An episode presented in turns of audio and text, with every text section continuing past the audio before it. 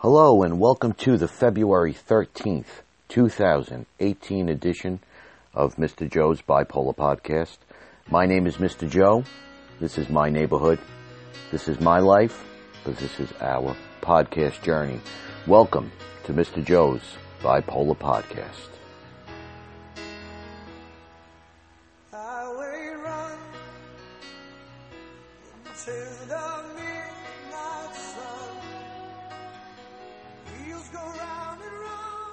Hello, everybody. Mr. Joe here.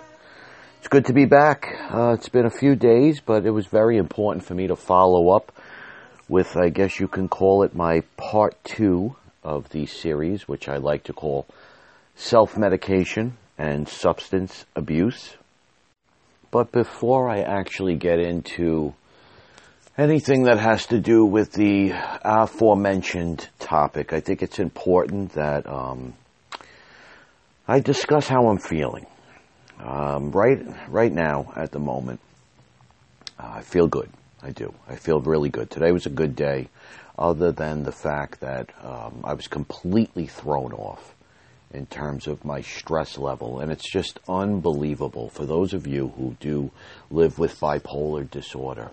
Um, you know, we sometimes tend to forget how much stress really affects us in terms of our symptoms. At least I know for myself that it's it's amazing what it does to me. Now, I don't want to get too much into what transpired today, but in, in a in a nutshell, right around tax season every year, it's been kind of a big issue for myself and my wife and my my family in the sense that my ex-wife um, she cost me a lot of money in my divorce and you know a lot of a lot of unnecessary fighting stuff that I'm not proud of.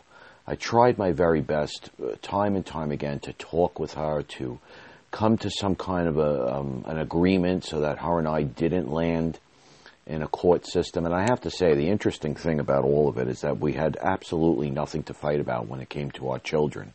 Um, she was fine with me having joint custody of them. That that was never the issue. It was little minor details that I could honestly tell you now, and it's it's if you're going through a divorce, you have to try your very best to avoid getting into these little ridiculous back and forth nitpicking type of situations because it's going to end up costing you $30,000 minimum.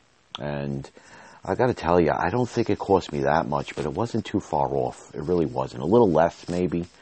Still paying it off to this day, and I'm I'm I'm, I'm embarrassed about it. And one of the things that we ended up fighting about was the fact that I thought it was in within my rights to claim one of my children each year for our tax return. Uh, my lawyer had advised, uh, our financial advisor, my wife and my adv- financial advisor had advised. As a matter of fact, my ex-wife uses the same financial advisor as me.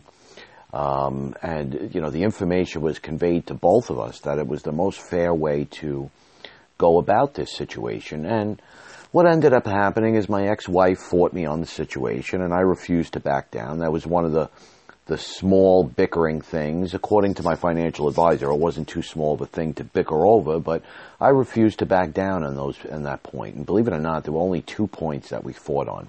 One of them being driving back and forth both ways. She wanted me to drive, and I did that for a period of five years, where I would pick the children up, I would drop them off, do both ways, and at some point, you know, I kind of got tired of it, and it, wasn't anything that I wanted to do, but I had brought it up to my lawyer at the time. She said, You shouldn't be doing that anymore. It's a shared responsibility. So we didn't think it would be an issue, and of course, my ex wife fought me on that one, and she fought me on the tax return. Uh, and both issues, unfortunately, were taken in front of a judge, and it did not go to trial. It was immediately resolved. I believe on the second or third visit, you know, they do a lot of uh, postponements and nonsense where we waste a whole lot of time and a whole lot of money, but the judge took one look at it, and immediately granted me what I wanted. So for $30,000, it cost me to claim one of my children and drive, uh, you know, uh, just one way to pick up and drop off my children. We have to share that responsibility. I, I probably, in the amount of gas that I would save picking and dropping off. I probably didn't. I probably paid more in lawyer fees than it would have cost me to pick or drop up my children, which is an absolute shame. Um, but you know, even to this day, she's still. Thank goodness. I, I won't say to this day. Well, up until about a year ago, she still still gave me a hard time. Even with the divorce decree in place, it would be as simple as, okay, whose turn is it to pick up? Whose turn is it to drop off? And no matter whose turn it was, she wanted to do the opposite. And if I didn't listen to her, she would threaten for me not to see my children. And oh, it was just a horrible, horrible situation. So, to my point, for the last two years, she has claimed both children on the tax return because I've allowed her to do so. Um, and, and ultimately, she ends up writing me out a check. And she has decided to do this because her tax consultant advised her that because of the bracket that she's in for her income, she would get a lot more than I would get. And, you know, I really don't know the whole circumstances. What I do know is it benefits her, which I want to believe benefits my children, although I have no proof that it really does. And I want a clean break from this entire situation. Me and my wife, we want to be done with it. I don't want any checks from her. It doesn't matter to me who makes more money anymore. As a matter of fact, depending on the bracket that I fall in, it might even benefit me for her to ch- claim both children this year. But I just, I want a clean break. This is what I paid all this money for. And sure as anything, trying to be proactive. I, I sent an email about a month ago to my ex-wife and I said, listen, I don't want you calling me when you're getting your tax done and putting me on a spot and doing what you did to me last year. This is, we're following the divorce agreement. You know, whatever the odd, even years are, I believe this year I get Sarah Lee and um, she gets Junior, whatever it is. You know, uh, odd years I get the daughter, even years she gets the son. I, I don't remember how it works. I got to look at it. But gave her a warning a month ago and she said, yeah, no problem. Wrote me back quickly. And of course, today uh, we have a lot going on with a home modification that I had gotten for my ex-wife. Now, keep in mind the divorce decree also states that the house is to be sold. She has lived in that home for a period of five years without paying a mortgage, and I have played the game back and forth with her, not paying a mortgage, ruining my credit, ruining my name because it's all under my name, and I've tried to get her modifications, and I've succeeded. I got her one that was extremely reasonable, and she had to make three trial payments, and she ruined that because she didn't make all three of them on time. So they was null and void the agreement. What do I do? I go out and get her another one. And now that is, they want an answer. Can she afford it? And it's a very reasonable deal. Again, it's not as good as the last one, okay? Because I would imagine her income has increased at this point in time. So, you know, it's not as good as the last one, and she can't afford it. So, you know, the house has to be short sold, and it, it makes me sick because you know it's under my name. My children live there. I would love for her to be able to afford it. Take the mortgage out of my name. It would be a win-win for everybody in the long run, and ultimately, my children would be able to stay in school and where they are because they live with her during the week, and uh, you know she can't afford it. So that's been a stress on my mind. And, uh, you know, she called me today again about the taxes, and I thought we had resolved this.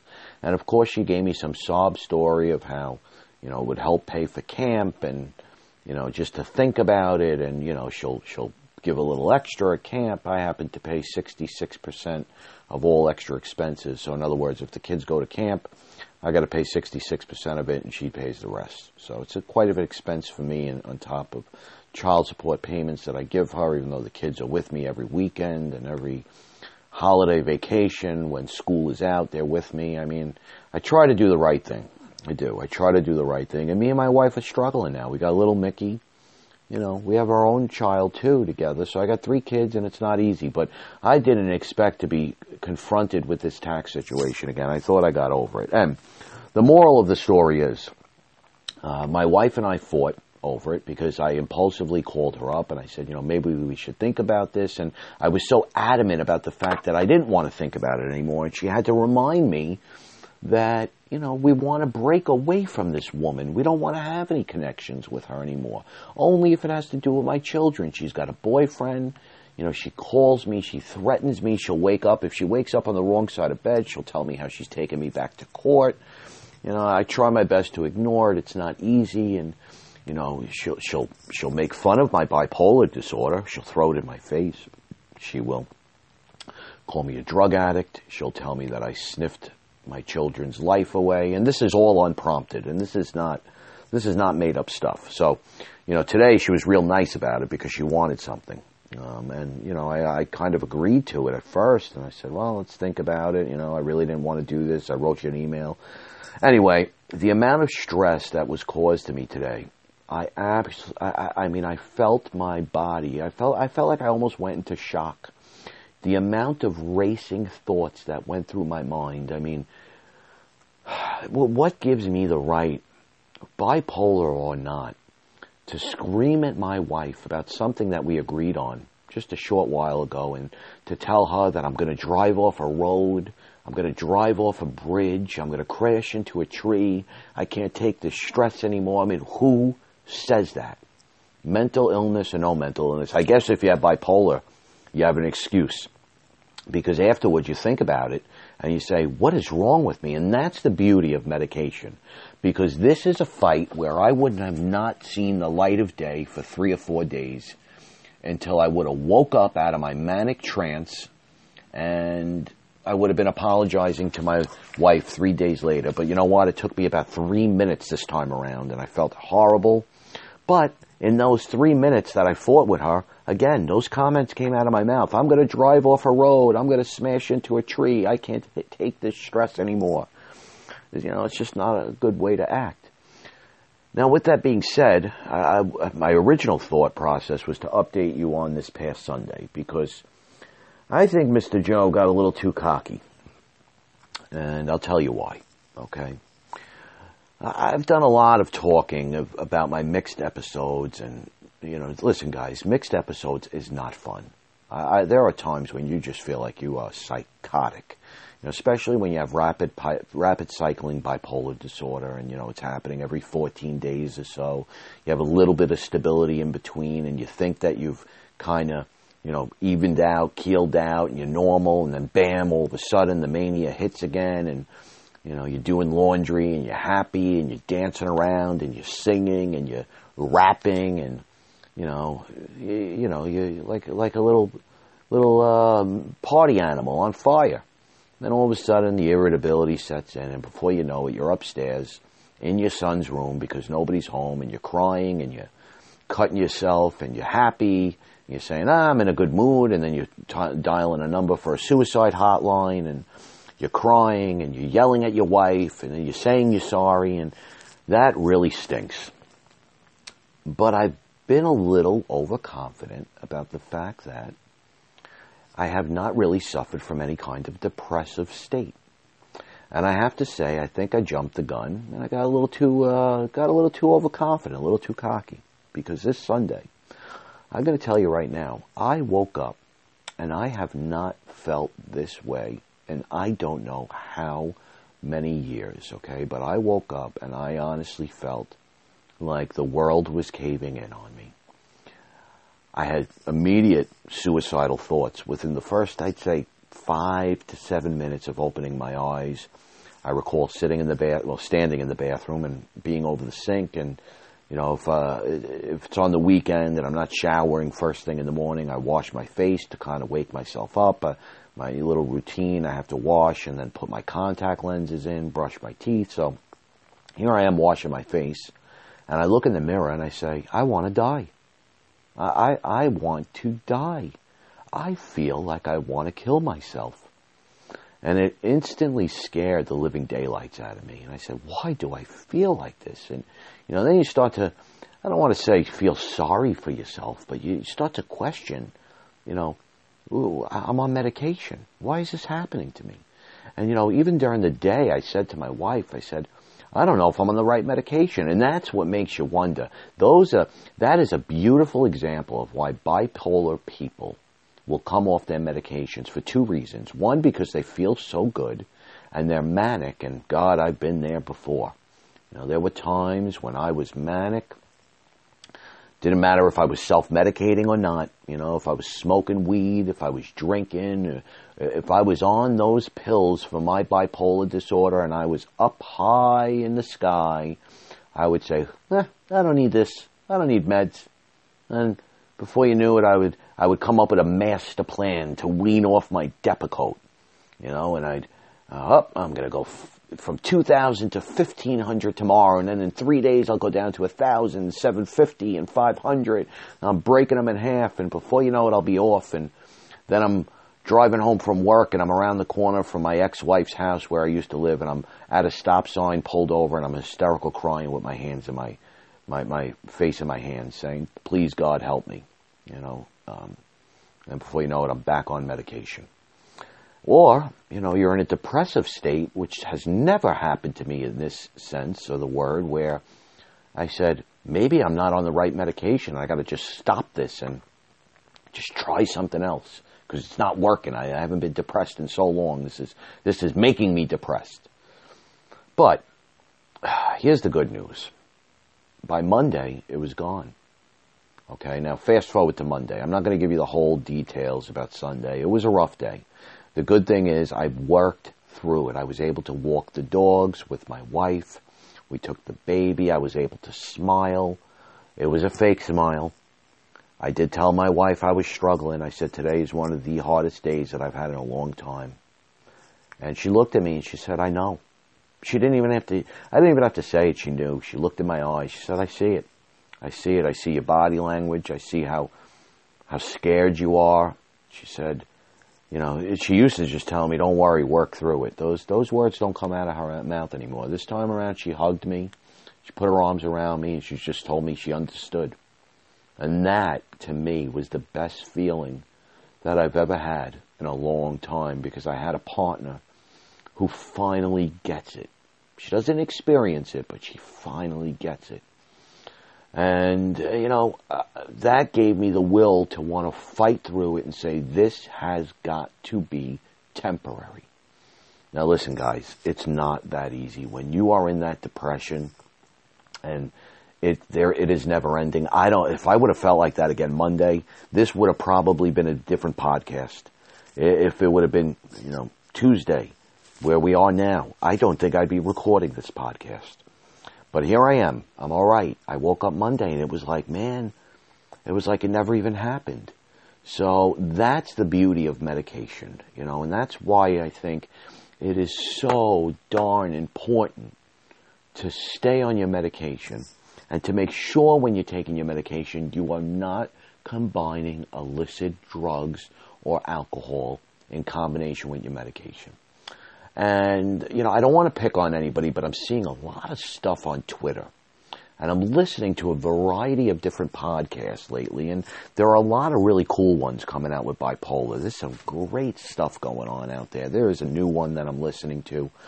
Um, happens to be a female. She's amazing. She's got a voice like an angel. She makes me feel so wonderful in terms of her voice is so soothing. If you haven't listened by now, it's uh, bipolar, beautiful bipolar. Uh, she talks about borderline personality disorder. Um, you know, I don't actually have it on me right now. Um, the exact name of it. I'm going to look. Hold on. That B word. How could I forget that? Great podcast. But, you know, and I don't want to pick on her because she's incredible. But something caught, I listened to her most recent episode today, and she had an interview on. Uh, she was interviewing somebody who was, um, did a great job. She really did it. She gave her whole life story. But one of the things that threw me off was, you know, she turned around and she said she used to drink, doesn't do so anymore, but she has a Bloody Mary every once in a while. Something along those lines. And, you know, at that point, I actually shut the podcast off. Um, and it was kind of, you know, twofold. I had to leave for work and kind of made me a little upset because I said, wow, this was going so good and I was so proud of her. And, you know, she sounded a little manic during the, um, conversation. Not, not, not the host. She never does. She's, uh, you know, regardless of what state of mind she might be in, she is an absolute gem on that microphone. She has a voice that is absolutely made for radio. And, uh, but our guest today made it sound like almost like a, you know, Bloody Mary. And listen, I used to down Bloody Marys like it was nobody's business. That was actually my favorite drink. And I used to down Bloody Marys while I was on Depakote and Seroquel and Lamictal and Cymbalta and I would drink and drink and drink and drink and drink. but I don't do I don't do it anymore, and that's why I believe I am able to come out of these dark, deep depressions after only a day, or stay in hypomania and maybe not jump into that manic mode. So, something to keep in mind because you know we look back on my life, and I got to tell you, bipolar was there my entire life. I even think, and I believe, I'm not sure exactly where we left off, but I'll I'll give you a quick, quick, brief um, summary of of I guess you could say um, back at work after I came home from college. And college, listen, college was nothing about nothing but fighting, constant fighting, constant drinking. I wasn't on medication. I was completely undiagnosed. Okay, I had no idea that I had bipolar disorder, and all I did was run around fighting people. It was a constant. Um, and and what's interesting is I think I might have talked about my sexual activity at college, and what's amazing is it wasn't even for the sex. I don't think. I think it was more of just I can do it. I can get that one. I can get that girl. It was to prove to myself uh, to brag about it like a fool. And then I came home from college, and this is before I was even engaged, and I think about my relationships at work, and I, I probably wasn't in my in my job for more than a month, and I was already dating the lead um, program leader in the in in the place that I was working. I mean, and sadly, uh, one of the things that would go on is, you know, each weekend we would fight and we'd bring our problems into work and she would just want to not argue and just be happy. And I had no ability to do so. You know, with bipolar disorder, you just want to fight. You want to pick the stupidest fight. You're mad at everything, you know. Uh, you know, before you know it, I'm breaking up with her. I'm going back out with her. I'm breaking up with her. I'm, I'm hurting her feelings, and nothing matters because no matter what I do, I'm right. She's wrong. And you know, so there I am developing work relationships, and um, you know, your, your mouth sometimes you can't even control it. And there were times. There was one time that I made the mistake, and I have learned in my professional career that one thing you don't want to ever say about a child is a child is disgusting. Uh, not your own and not somebody else's. Okay, now I've made a few mistakes in my career, and uh, only a few, and that's the God's honest truth. And none of them are, are that big, and most of them are are from when I was young and, and a little bit more immature and really didn't know the rules, so to speak. And in with this particular instance, uh, I, you know, and I always had a love for children. I always had a love for autism. It was always my thing. As a matter of fact, I'm one of those tattoo guys who kind of uh, is. Uh, I regret all my tattoos, to be honest with you, but I got a lot of them. And one of them happens to be the autism awareness, uh, the puzzle piece. And I got the entire puzzle all over a part of my body. And I won't tell you where it is, or, you know, just so I won't be identified if somebody's listening in Mr. Joe's neighborhood. But I do have it on me, and it's quite visible. So I've loved autism from day one, since I've been doing this at the age of 16. In this particular place that I was working, there was some young man, and I used to have bathroom duty. One of the things about autism, especially with the males, that whether you know or you don't know, is they have a very hard time urinating the proper way. And what I mean by that is I actually used to have to train them to urinate in a way where they didn't drop their pants uh, lower than their buttocks, you know, uh, because they they literally would drop their pants to their knees. Now think about it. Have you ever walked into a stall really and seen if you're a man, you don't typically walk into a stall, uh, into a bathroom at the urinals and see men with their pants down to their ankles. it's just not something you see. Okay, and that's not the way it's supposed to be when you when you go to the bathroom. So I used to train these kids to try to keep their pants up above their buttocks. This one young boy who I, I, thought was just so adorable, he was great. He was really good at it. But one of the things that he used to do is, as he would urinate, he would kind of, um, he would lean over his own shoulder and he would spit, and he would allow the spit to hang down. And uh, by the way, you know, back, uh, back then it meant something to me. Now that means nothing to me. Unfortunately, in my occupation today, I'm spit on once a week and I'm I'm hit once a week, I'm scratched once a week, uh, attempts to bite once a week. These are things that do not phase me at all. This is my life, and I don't have to do any of these things. Just so you know, I can just train others to deal with these behaviors, but I choose to deal with them on a once a week basis. Nevertheless, when I was, good God, uh, 19 or 20 at the time, my instinctual instinctual reaction was to say, "That's disgusting." So I said those words and uh, never thought anything of it. And about a day or two later, I was called into the office, and Mr. Bi- Mr. Bipolar Big Shot Joe thought he was getting called into the office for a raise, to be promoted, you know, because you're just so good at what you do. Okay, and little did I know that the uh, director of the program was going to sit me down and not only tell me that somebody told on my words which, you know, I learned a valuable lesson, but I was also told that I was out, and I remember the conversation so distinctly that I was told that I had run out of my paid time off days seven or eight days ago. I don't remember the exact number. It was either seven or eight. So, in other words, I've gone eight over. So, for the last eight days that I've called out, they were unpaid days. I don't know how many I get. I'm very lucky at my current job. I get 32 paid days off a year with my current job.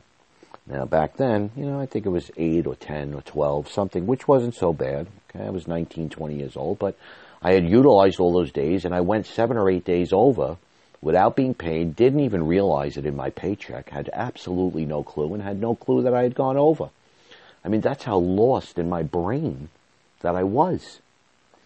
So, fast forward to where I met my ex wife, and I do not want to spend a whole lot of time talking about this, but it should not surprise anybody that being bipolar, you're going to travel to another state to meet somebody, and that's exactly what I did. I met this person in, in another state, and like everything else in life, as with bipolar disorder, instinctively you meet them, you come home, and you're in love, and you can't wait, and you know you rush it, and you're great. Oh, good God, you know this is it, and before you know it, I am, you know, I'm, I'm driving back and forth every single weekend to see this woman, or she's driving to me, and mostly I'm driving to her. And it wasn't a, it wasn't an easy trip. It was two hours away. It was something something that should have never t- never took place, to be honest with you. And what's saddest of all is that every single weekend, what I would do is I would drink. I would drink. I would drink. Now I was not doing any drugs at this point other than smoking marijuana on a limited basis and using alcohol for my symptoms of bipolar. And after the weekend, after I did excessive amount of drinking, what I would do is I would spend the entire week trying to go to work, but extremely depressed. Extremely depressed. So if I made it to work, if I was lucky enough to make it to work, um, you know, I would be miserable at my job miserable to the point where at, at some point in my life they actually pulled me out of the field and they brought me into the office to uh, work as an administrative position in the office because I just wasn't cutting it anymore out in the field. So they brought me in the office, and guess what happens in the office? Which uh, within two weeks, I'm already developing another relationship behind my ex-wife's back. Okay, because why? Because that's what we do. And and and it's funny because what had happened was the drinking began to stop to some extent. Why? Because probably I was feeding my mania in the sense where I didn't need the alcohol. I was getting my thrills from the fact that I was now involved with a woman, not sexually at this point, but emotionally, and that was pretty much probably all I needed at the time because it was daring and exciting and you know, it's funny too because this woman that I had met at work, I remember us being in a parking garage just talking and she had told me that she had a problem with cocaine before she met me and she had been clean for about a year. She shared a lot of personal stuff with me and I remember saying to myself, good God, this is a real turnoff. I said, I don't want somebody like this. And she, she reassured me that she hadn't touched it in a year. And I just couldn't even imagine. I said, I can't even imagine what would, that would have been like. Like, that's kind of crazy. I, I, I wouldn't never touch that stuff in my life. Little did I know, a couple of short years later, I'd be snorting cocaine with my ex-wife. So, um, you know, nevertheless, right before I got married, what do I do? I have I start having an intimate relationship with this woman who is also getting married. I was getting married in September. She was getting married before me in June. There is no doubt in my mind that this woman also had bipolar disorder because she was just as screwed up as I was. And here we are having this intimate relationship, doing everything that you could imagine at that age that was daring, and things were very different back then. You know, uh, phone bills used to be able to be printed out. Um, you know, uh, and I'm talking about home phone bills when home phones were a thing of um, that were that were big, guys. There was a time where there weren't cell phones. You know, I didn't even have a cell phone at this time. So, our entire relationship, well, I might have had one. Um, actually, I might have, but it was not something that was utilized. There was probably a cap on the minutes. Um, text messaging wasn't even a thing at this point. So, you know, my ex-wife living very far from me during the week um, instead of sleeping and instead of drinking and instead of uh, you know drinking on the weekends, slowly but surely, I started to to not see my ex-wife anymore. You know, and instead, I I choose to be on the phone with this girl and meet her in different places. And you know, now I'm not drinking anymore on the weekends because I am feeding my bipolar disorder with something that's daring and exciting and fun and new and wrong and um, you know, not, nothing about it mattered to me. Uh, so her and I, you know, like I said, she's getting married in June. I'm getting married in September, and here we are having an intimate relationship. Only to find out that she's hiding. You know, I'll never forget. One day, she called me like a nervous wreck. She said, "I got to get home. My my fiance is at the house, and I have my phone bill printed out. That's where I was going with that. My phone bill printed out, and it's on my desk in my room. And oh my God, if he sees it, he's going to see your number all over it. I mean, and." You know, these are the things that we get ourselves in trouble with, and we and we say, you know, we don't think about the consequences then. And I know this sounds very, very minor, but I just need you to understand that this is something that went on at even 19 years old, and now I'm 42 years old. Okay, so they're very, very, very scary. You know, uh, there is a point, believe it or not, and I'm actually proud to say this, okay, but still it doesn't make it right. My best friend in the world, he was getting married, or at least he might have been married at the time. Um, his, my best friend in the entire world, and when I tell you, I got a lot of friends. I grew up with uh, the same group of guys. We're all the same friends. You know, believe it or not, they're right on my text message right now. I must have 300 text messages from them. You know, and they're wonderful men, and uh, I've known them for a long time. But there is one in particular that I have, and you know, I don't want to give away his name. We'll just call him Tad. How does that sound? We'll call him Tad, and Tad, Tad is the brother that I never had. Tad is, you know, as much as I do, as much as I talk bad about my parents, and I do love my parents. Okay. Um, there are very few people. I told you, my best friend in the whole world is my sister. But I got to tell you, if I was to not choose a family member, okay, and as much as I love my parents and uh, God, I love my wife more than anything, but my God, Tad to me is the best person in the entire world. There is no, you know, to have a friend like that, there are no words to describe what it is like for me to have a friend like that. But, you know, so think about how much I love this guy. Okay. His ex girlfriend landed in my bed naked. And thank God, you know, I don't have, I, I don't have any good stories for that one that is going to give you, you know, um, anything to write home about because, you know, nothing happened, thank goodness. I actually, I, I think what ended up happening was the woman got so drunk at my apartment Uh, her and another friend, and of course my ex-wife wasn't there. Okay, it was my own apartment. We lived in the same development. Me and my best friend. He lived with his girlfriend at the time. I believe she got so drunk that she stripped her clothes in my bed. Now I was in the same bed. It's not like we were cuddling arm in arm. I remember seeing her in the middle of the night, if I recall, and I was so uptight about her being in there that I kind of crawled all the way, made sure I was as far away as possible. I mean, it was a king size bed. It was a huge bed. There was no way I could be near her. I believe I even fell asleep in another room at first. And then I went into bed and I saw her there. And when I saw her, I made sure I stayed as far away as possible. And I kind of hung off the side of the bed. And you know, my best buddy ran into the room. He found us. He found. Uh, no, I wasn't naked, but he found her naked. And how how on earth does that look? That doesn't look good. And let me tell you something. When you're somebody who has bipolar disorder, and your best friend knows you better than he knows anybody in the world, knows what you're capable of, knows the things that you've done to women, because you know he used to be right along there, along alongside of me. You know what's going to make him think anything different? You know, so thank God, you know, that um, I was able to, not that I had to convince him, I think deep down in his heart he believed me and he knew that it's not something that would have ever happened. Um, you know, I guess there is, uh, you know, it's amazing when you have bipolar disorder. I guess there is a fine line when it comes to having a best friend where you just won't cross it. So, but nevertheless, nevertheless, you know, I ended up still getting married. And here's what is amazing. You want to talk about depression, guys.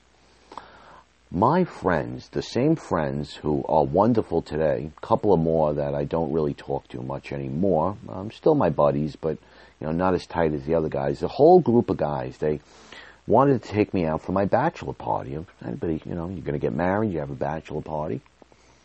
And uh, they had scheduled a big bachelor party to take me away for the weekend, and they came to the house in a limo.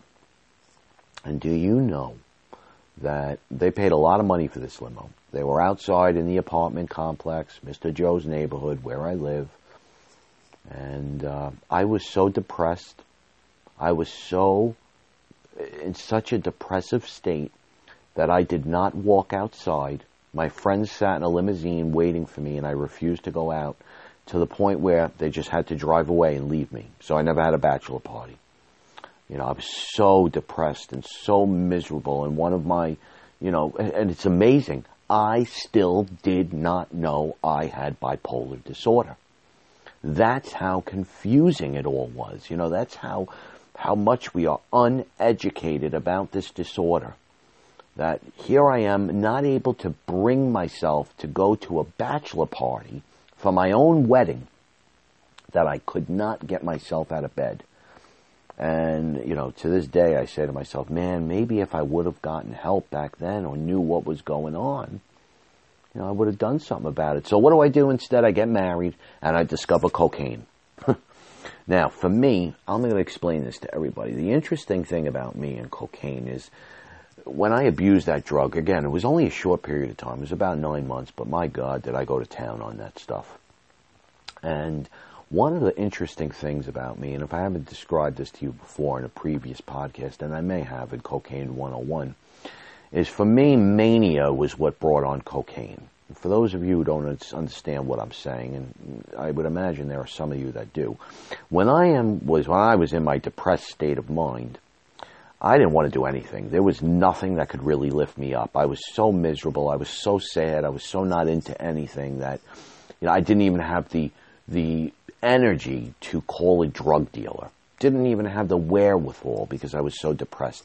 It was in my manic state of mind where I was feeling good. And I will say this to somebody. I will say this to all of you, for those of you who may have a drug problem. And I really do believe that in my heart that a drug problem is really an underlying issue of a mental illness. I don't believe that most people are drug addicts. I really don't. I believe people are mentally ill and they reach for drugs to self-medicate.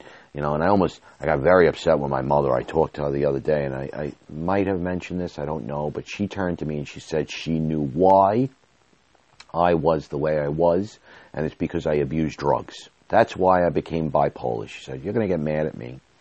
But I want you to know, I think I know why you became the way you became, and that's because you abused drugs. Now, listen, it might not have helped. There's no doubt about that. I could have definitely done some damage there. Okay, but I believe in my heart that most people abuse drugs because they are battling something internally. You know, not, not necessarily a mental illness. I'd say the vast majority of us do battle a mental illness, but somebody who doesn't know how to cope or deal with their emotions will reach for drugs also, and then they end up getting addicted. Now, for me, with bipolar disorder, I only wanted cocaine when I was high, meaning when I was manic or in hypomania. And what it would do is it would lift me up, and I would, and again, I always say this to people who are abusing drugs. There is something in your brain, for some reason, no matter how much you say to yourself, I am not doing it again, I, I refuse, I've learned my lesson, that was the last time, something in your brain, even though you have to make a left hand turn to go home to your house, for some reason, there is something that gets triggered in that head of yours that instead of the left, makes you go right to the drug addict's house or the drug dealer's house. And it's just that, it's just, it's, it's, it's so hard to explain. And for those of you who have never abused drugs, you might not know. For those of you who have abused drugs, you're going to know exactly what I'm talking about.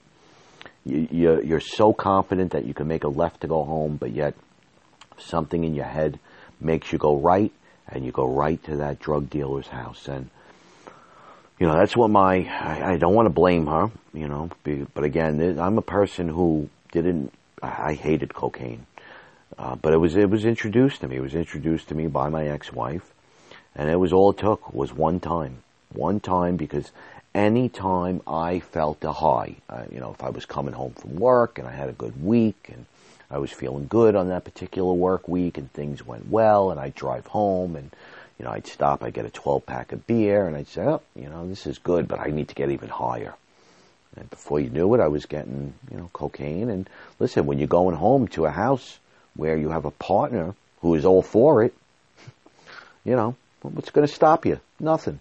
Nothing. Little do you know, you're doing more and more and more damage. And, um, you know, it, it, it ends up that I got so bad that, you know, I talked about my hospitalization where I tried to commit suicide, tried to hang myself in my garage, and this was coming off cocaine. You know, coming off two and a half grams of cocaine, probably a bottle of uh, vodka, a bottle of wine, 18 pack, maybe a 24 pack of beer, something along those lines. I mean, with bipolar disorder, my God, we could we could take it down the hatch, man, with those drinks. And the interesting thing is when I was hospitalized, I went into that hospital. I'm not going to relive the hospital experience for those of you who have never been admitted to a mental psych ward. It's not a lot of fun. I was there for 15 days and they labeled me with bipolar 2. And the only reason why they did is because when I went in there, I was so incredibly depressed from coming off the cocaine. You know, that's unfortunately what happens. You're, you're coming off that cocaine and all that alcohol. And I walked in there, you know, crying. And anybody who thinks you're suicidal, especially when you got rope burns around your neck, um, even though I will say, I believe I was in a mixed state at that moment in time. I really do. I believe I was in a mixed state when I tried to commit suicide. I remember feeling just like I felt back in December when I went through some of my mixed, most recent mixed states. Nevertheless, when you go into a hospital and you got rope burns around your neck, okay, and you're suicidal, they're going to continue. They're going to they're going to assume that you are depressed, and that's exactly what was assumed. And because I had that one depressive episode, they labeled me with bipolar disorder too. And that's what I was treated for when I came out. And I was treated incorrectly. There's no doubt in my mind because I went on medication and basically, what I used to do, because I still, again, I was abusing, uh, I was abusing opiates in the beginning of my med- medication regimen. Later on, stopped that. Was abusing marijuana throughout. And really, what I used to do is, you know, every once in a blue moon, I'd be able to go to my job, but for the most part, I'd be missing it. I'd be waking up in the morning. I'd be smoking bong hits. I'd be trying to drink coffee to stay awake. Uh, I would sleep excessively. I would hide from the children so that they wouldn't see me. I would time it so that, you know, that because you still got children and you still don't want to hurt those children and you know how horrible you look. You feel horrible. I mean, when you're depressed, when you are in depression, and we are going to do something on Depression 101 at some point. And it doesn't matter whether I was depressed because of Suboxone or not. We got to talk about it. We're going to do a 101 on depression. But, you know, for me, when I'm depressed, I feel so bad for everybody else because I don't want it. I don't want to. Conf- I don't want them to be confronted with my misery. And that was that was very true for my young children. I said, it doesn't matter how young they are, what they understand or what they don't understand. I don't want them to see me laying in bed. So I would time it, and I would wait until they went to school. I would put them on the school bus, and uh, you know, certain days I would call in sick. I wouldn't show up, and I would hide and I would sleep. And I would I would pray that they wouldn't end up like me. Really, I there were times when I used to be curled up like a ball, crying. Sometimes even near my children, and they wouldn't know I was crying, and I would just pray, pray to the gods above that my beautiful children would not end up like me. So, um, you know, uh, the other thing is what's amazing is that throughout all of this, okay, here I am in a marriage, and you know, when I finally got my act back together and, and tried to get on medication and um, stay completely sober from everything, and I was, I was sober at one point, uh, you know, kind of sober anyway. Okay, I had just finished the opiates. I believe I was still smoking marijuana, but even when I, I got on a, a good kick of of medicine, it wasn't the right medicine, or at least I wasn't taking it correctly. Because when I finally got back to work, I was probably in a new job for about a week, and before you knew it, I was having another relationship with another person. And that relationship, and those of you who can relate to this, you're going to find this to be interesting, ultimately led to, after me being with one somebody and loving them for just one week, two weeks later, I was no longer living in my house. I was packed up. I was out. I was in my parents' house, and I was ready to marry this new girl. I wasn't even divorced. Uh, I was ready to marry a new person. That's what I was ready to do because my wife didn't treat me right. And, you know, it's time to move on. And listen, a lot of that is true. A lot of what I tell you, you know, about my ex-wife, she was not a good person to me, and I know I was not easy to live with. There is no doubt about that. But there are stories that I could tell you that would make you understand that somebody with bipolar disorder, you need a support system, and you know, I know it's not easy, but it is possible because look at what I'm getting from my wife now. We love each other. She loves me and she supports me and she learns about this disorder. She stays with me. She fights through it with me. And, you know, it's taken, it's taken a long time. It's taken about five years for her to come around. So five years it's taken, but she never gave up on me. Whereas my ex-wife gave up on me almost instantaneously.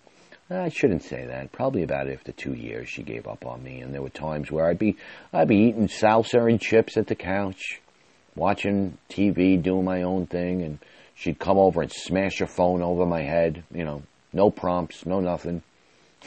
I mean, and this, this is a true story. So she was she was a little off her rocker, to say the least. But there's nothing that, no matter how messed up she might have been, there is no excuse for a man to get up and leave his family, his two children, and decide that you're going to go move in with your parents because you're going to pursue another love, another love that's not even real. And and to be honest, I hurt this woman. I hurt her tremendously because the feelings were mutual, or at least you know. So I thought, you know, because I thought it was real for me, and you know, this poor woman, up until the very day that I crawled I crawled on my hands and knees as I was as I was coming off opiates because that's what ended up happening. Now that now I got my story straight. Okay, I was actually still on opiates at the time, um, and that was I was still on opiates. I met this other woman. Two weeks later, I was out of the house. I was in my parents, and I gave you my story about how her and I were at the hotel room and I had stopped using opiates because I didn't know so much about it. And by March 26th of 2007, I found myself crawling on the floor looking for help in my parents' house. And that's when I became clean. So I, I jumped the gun on that one. Okay. I was certainly not clean with this woman. But nevertheless, whatever the case may be, I didn't, I didn't have the right Maybe I had the right to leave my ex wife, but I did not have the right to pursue another relationship and make that the reason for leaving. I'm in love with somebody else. Come on. None of it's real. Your thoughts are not real when you have bipolar disorder. It's not. It's not real. And then, then after all of this, after I'm finally now I'm finally with my ex-wife and you know I'm back there now and I'm recovered or I'm in recovery and I'm no longer doing any drugs. I'm not doing cocaine. I'm not doing some uh, opiates. Still smoking marijuana. I'm still on my um, my drugs for bipolar disorder, my pharmaceutical medication. And what do I do? I say, I'm going to come off on my own. That's what I'm going to do. I don't need these drugs anymore. I don't need Cymbalta and Depakote. And I don't need any of it. So what do I do? I start to take myself off. I do listen to the advice of a doctor. Wasn't very good advice because I went absolutely berserk. Hence the story about me and the situation. Uh, remind you when I was feeding my lizard. For those of you who don't remember, uh, I lost my mind and I uh, had a basically a nervous breakdown coming off Cymbalta. And what's amazing, and something that I never shared with anybody, we talk about the delusions that might take place during mania. And uh, this does make me feel a little bit better because I am convinced, although I, I have to say, I, I, I talk about today how I've been in the right stable state of mind. Today I saw yellow circles everywhere, shapes.